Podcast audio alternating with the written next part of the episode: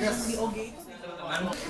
Ya, halo. Ya, jadi tadi kalau saya di sini saya lebih berbagi ke hal-hal yang membuat orang bingung. Soalnya lagi ngerjain Propat juga, dan tiap tahun tuh Propat selalu ngomongin masalah arsitektur lokal, dan makin lama makin membosankan gitu untuk ngomongin hal-hal kayak gitu.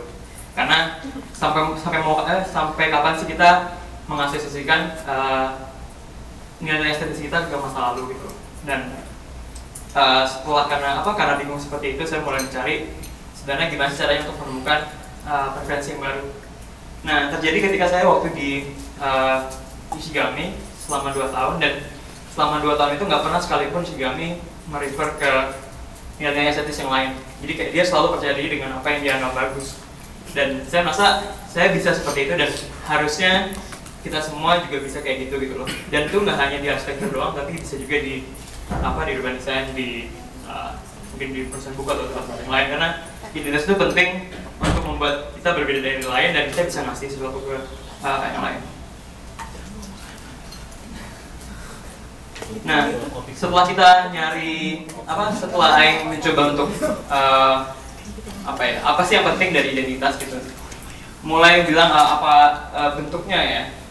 Tapi ketika bilang bentuk, semua bentuk berubah gitu. Kayak nggak ada satupun bentuknya ini nggak berubah karena waktu, karena aturan, karena apa. Tapi satu hal yang menurut saya terkalah atau yang menurut saya penting adalah nilai. Karena nilai adalah yang membuat alasan-alasan yang membuat kita bertindak ke keluar kita dan memberi impact ke keluar kita gitu. Walaupun value berubah, tapi ketika value berubah, menurut saya orang sudah berubah gitu. Kayak ketika ya, jadi misalnya kalau misalnya ada orang yang hijrah gitu dari yang dulunya begajulan jadi soleh gitu, menurut saya itu udah bukan orang yang sama dan dia memiliki identitas yang berbeda. Nah, pertanyaannya adalah identitas yang seperti apa sih yang mau saya kejar gitu. Kayak teman-teman orang yang membuka biro sendiri juga mungkin punya identitas yang mau dikejar ya. Mungkin kayak studiosku mau ngejar gimana bisa melayani orang-orang yang dulunya tidak bisa mengakses arsitektur, bisa mengakses arsitektur, atau misalnya teman-teman yang fokus ke ekologi yang gitu-gitu lah. Dan menurut saya hal itu harusnya sudah dimiliki oleh setiap arsitektur, dan itu bukan yang membedakan kita dari arsitektur yang lain. Saya mau mencari nilai-nilai yang lebih lebih nggak jelas, lebih halus. Nah, salah satu yang saya temukan itu ketika kalau mungkin teman-teman pernah dengar perdebatan antara bubur diaduk sama bubur nggak diaduk. Bubur diaduk dan bubur diaduk itu menurut saya salah satu dialog yang menarik untuk dilihat, karena buburnya sama, materialnya sama, tapi lidah orang menangkap perpaduan antara cakwe dan kecapnya, cakwe dan buburnya itu segitu pentingnya ternyata. Apakah dia mau mencoba satu persatu atau mau digabungkan? Dan itu yang menurut saya ingin saya kejar, hal-hal sehalus itu yang saya ingin kejar. Sehalus bubur. Yeah. Dan ketika kita sudah mencapai itu, ketika kita punya hal-hal yang hanya dimengerti oleh kita sendiri, kita akan menjadi seperti Jepang yang tidak malu ketika mereka menseruput mie-nya. Ketika mereka makan mie, mereka tidak peduli orang Eropa bilang bahwa lu nggak sopan makan mie berisik banget. Tapi mereka dengan bangganya mengatakan bahwa itu adalah bagian dari budaya kita, identitas kita, sehingga mereka nggak malu, dan pada akhirnya Eropa melihat itu sebagai suatu estetika yang lain saja. Dan itu dalam bentuk arsitektur itu terjadi di Sejima, ketika Sejima bisa bilang ke salah satu pewawancaranya bahwa saya ketika dari luar melihat Jepang adalah kayaknya karena lebih dari 20 detik apa gimana gitu. Oh gitu ya? Tadi ke setting kali, ya udah balikin aja. Ya pokoknya dari Sejima itu, Sejima pada akhirnya bisa bilang bahwa orang asing itu nggak bisa mengerti openness yang kita bilang sebagai arsitektur Jepang, karena apa yang dimiliki dari luar itu hanya kulitnya aja, sedangkan bagi arsitek Jepang, openness itu lebih dari hanya sekedar memberikan bidang yang solid atau koin seperti itu. Itu lebih dalam daripada hanya seperti itu. Nah, karena bingung, orang mencoba mencari scene-scene di sejarah yang terjadi pergolakan itu gitu. Ketika orang-orang sudah mencoba mengganti nilai-nilai estetis mereka dari yang dulunya A menjadi B. Nah, salah satunya terjadi di lukisan ini. Kalau misalnya teman-teman bisa lihat, ini dua lukisan yang menjadi skandal saat itu. Di atas itu lukisannya, saya nggak bisa bahasa Prancisnya, tapi lukisannya Kabandel, mungkin nanti bisa membenarkan. Nah, ini lukisan tentang lintas dimensi, lintas dimensi.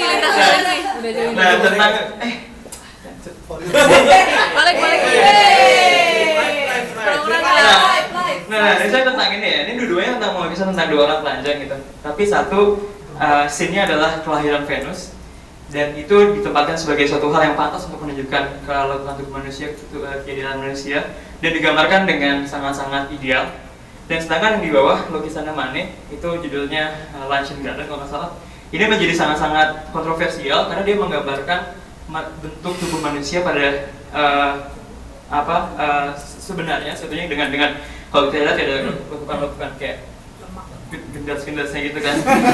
Nah, tapi ini menjadi skandal karena tadi sangat-sangat potos dan sangat-sangat baru bagi orang-orang saat itu melihat scene telanjang di konteks seperti ini gitu. Dan ketika itu lukisan ini masuk ke, jadi dua ini diajukan untuk masuk ke salon atau eksibisi di Prancis, tapi yang di bawah ditolak, dan ini dimasukin ke satu galeri yang bilang galeri untuk karya-karya yang ditolak. Dan di saat itu ketika masuk sana itu diketawain kayak, ini lukisan macam apa sih, jelek banget gitu. Kalau saya lihat di videonya juga, itu bukan lukisan akademis karena blend dari warnanya itu terpisah-pisah, jadi nggak sekeren yang dari yang di atas. Tapi gara-gara orang ini, seorang penulis realis saat itu yang membanggakan bahwa sebenarnya ngapain sih kita menggambar hal-hal palsu, kita harus menggambarkan hal-hal real dan ini. Dan dia menulis sebuah review yang membuat orang-orang pada akhirnya melihat dari sisi yang lain gitu. Dan akhirnya menganggap lukisan yang tadi itu sebagai lukisan yang indah. Dan case kedua adalah Bauhaus. Kayak kalau misalnya kita dengar Bauhaus, kita kebayangkan bentuk-bentuk seperti apa yang muncul gitu. Dan Bauhaus juga muncul dari pergolakan bahwa gimana sih kita bisa membuat arsitektur itu sebagai gabungan dari berbagai macam art pieces gitu. Tapi ternyata di dalamnya sendiri pun ada nilai-nilai yang berbeda. Yang di sebelah ini adalah awal-awal Bauhaus. Ini kita nggak pernah mengenal Bauhaus seperti ini kan. Bauhaus yang kita kenal adalah yang sebelah kanan.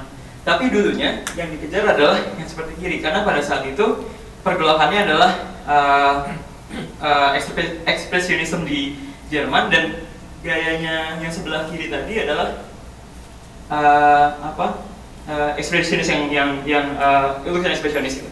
Tapi di tahun 1922 diganti gurunya, dan lukisan seperti ini yang diambil karena saat itu lagi hype-hype-nya revolusi Bolshevis, dan kayak mereka memperkenalkan art yang bukan hanya untuk seni, benar nggak sih? Kayak seni, bahasanya art. Nah, dia menolak autonomous art, jadi art yang hanya untuk art aja, tapi dia memperkenalkan art yang bisa di-apply ke desain, art yang bisa digunakan, art yang bisa langsung berhubungan dengan keperluan masyarakat nyata saat itu. Dan makanya berubah, dan Refusés pun pada akhirnya memilih untuk melanjutkan dengan seni yang seperti ini. Dan pergerakan Bauhaus berubah dan menjadi Bauhaus yang kita kenal seperti sekarang. Dan terakhir adalah case Adolf Hitler. Mungkin banyak yang bisa memperdebatkan hal ini ya, tapi ini yang saya ambil dari bukunya Yuval Noah Harari yang mengatakan bahwa cabang dari humanisme itu salah satunya adalah yang dibawakan oleh Hitler. Yang kalau misalnya kita bilang Hitler bawain humanisme dari mana sih? Dia kan kayak rasis dan membunuh orang, tapi sebenarnya kita hanya melihat dari sisi itunya saja, tapi nggak pernah melihat sebenarnya apa sih yang dia mau kontribusikan ke humanisme gitu. Di pikiran Hitler adalah kita tuh penting untuk mengatakan bahwa satu kultur manusia itu lebih tinggi daripada kultur lain, dan itu boleh diperdebatkan. Yang tidak boleh adalah kediktatorannya dia untuk menghilangkan apa-apa yang dianggap jelek. Tapi usaha untuk bilang bahwa aku lebih bagus daripada yang lain itu suatu hal yang penting untuk pada akhirnya menciptakan konflik jadi pada akhirnya kita maju. Karena itu adalah dasar dari evolusi kan. Evolusi adalah siapa yang bertahan dari persaingan. Nah dari tiga itu orang bisa ngambil arah. Kalau sebenarnya kalau kita mengambil liberalisme atau paham yang mengatakan bahwa setiap manusia adalah pidana masing-masing dan semua orang berhak mengutarakan kebenaran masing-masing, mungkin menghambat karena pada akhirnya ketika kita mencoba untuk mengkritik paham orang lain, seakan-akan kita menjadi fasis gitu. Padahal sebenarnya boleh-boleh aja untuk mengatakan hal seperti itu, apalagi untuk nilai-nilai yang udah terlalu kolot seperti arsitektur lokal gitu. Kenapa kita nggak berani untuk mengatakan bahwa ya arsitektur lokal udah nggak pantas lagi, kayak batik udah out of date ngomong kayak gitu. Kenapa kita nggak berani kayak gitu? Dan pada akhirnya udah mulai nih, kok gitu? Dan pada akhirnya berikutnya narasi kayak yang penting adalah tulisan, karena mungkin hanya melalui lukisan orang-orang nggak bisa melihat secara gamblang apa sih yang mau disampaikan di lukisan. Tapi ketika misalnya ada orang-orang macam Dinda mungkin yang bisa menuliskan sebenarnya apa yang agak penting dan berperan seperti Émile Zola yang pada akhirnya memperkenalkan bahwa ini loh estetika yang baru yang kita capai, itu bakal membuat masyarakat awam lebih mudah untuk mengikuti dan pada akhirnya masyarakat awam yang jadi klien kita gitu loh. Kenapa kita nggak memulai untuk mengedukasi klien kita untuk pada akhirnya mengikuti apa yang kita mau. Yang terakhir adalah nilai di atas nilai. Kayak awalnya orang mengira bahwa nilai itu selalu hanya satu yang dipegang. Tapi kalau kita lihat grafis tadi, nilai itu ada nilai yang lebih besar, yaitu nilai yang Gropius mau. Tapi juga ada nilai-nilai kecil, yaitu nilai-nilai perlambangan tadi seperti apa. Tapi selama nilai-nilai kecil tadi berhubungan dengan nilai yang besar, sebenarnya apa dilakukan? Dan metode seperti apa yang orang mencoba untuk lakukan untuk menemukan hal itu? Tadi kita melihat bahwa arsitektur lokal udah nggak rasional lagi untuk ditiru, karena batasnya pun sendiri udah nggak jelas kayak. Kenapa kita ngambil Indonesia kayak gini sih? Kenapa nggak sampai Kalimantan atasnya?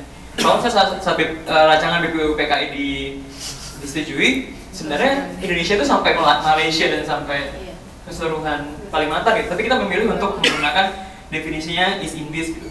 Terus kalau misalnya kita mau nyari belakang, mau sampai ke belakang apa gitu? Kenapa? Sekarang kita mau melambangkannya, oke saat-saat kita punya arsitektur tradisional. Tapi kenapa nggak lebih jauh misalnya? Ketika Arab datang atau ketika India mengenalkan Hindu, kenapa kita nggak ambil? Kenapa nggak Cina? Karena sebenarnya kita pun sebenarnya orang yang datang dari Cina gitu loh, tahun-tahun 2000 Masehi.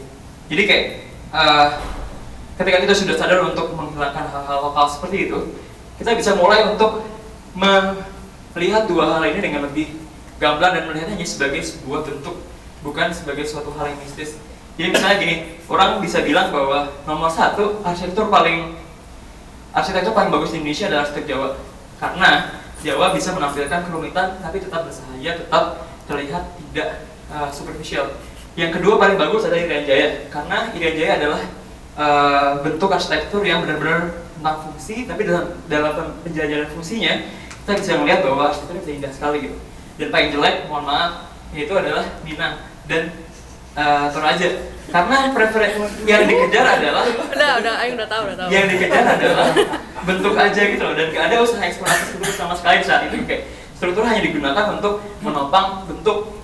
Jadi menurut saya itu maksudnya kalau kita udah bisa bicara seperti itu secara society gitu, dan nggak takut lagi untuk dibacok sama orang Padang di jalan ketika ngomong kayak gini, jadinya harusnya kita bakal memiliki karena kontemporer lebih besar. Baik.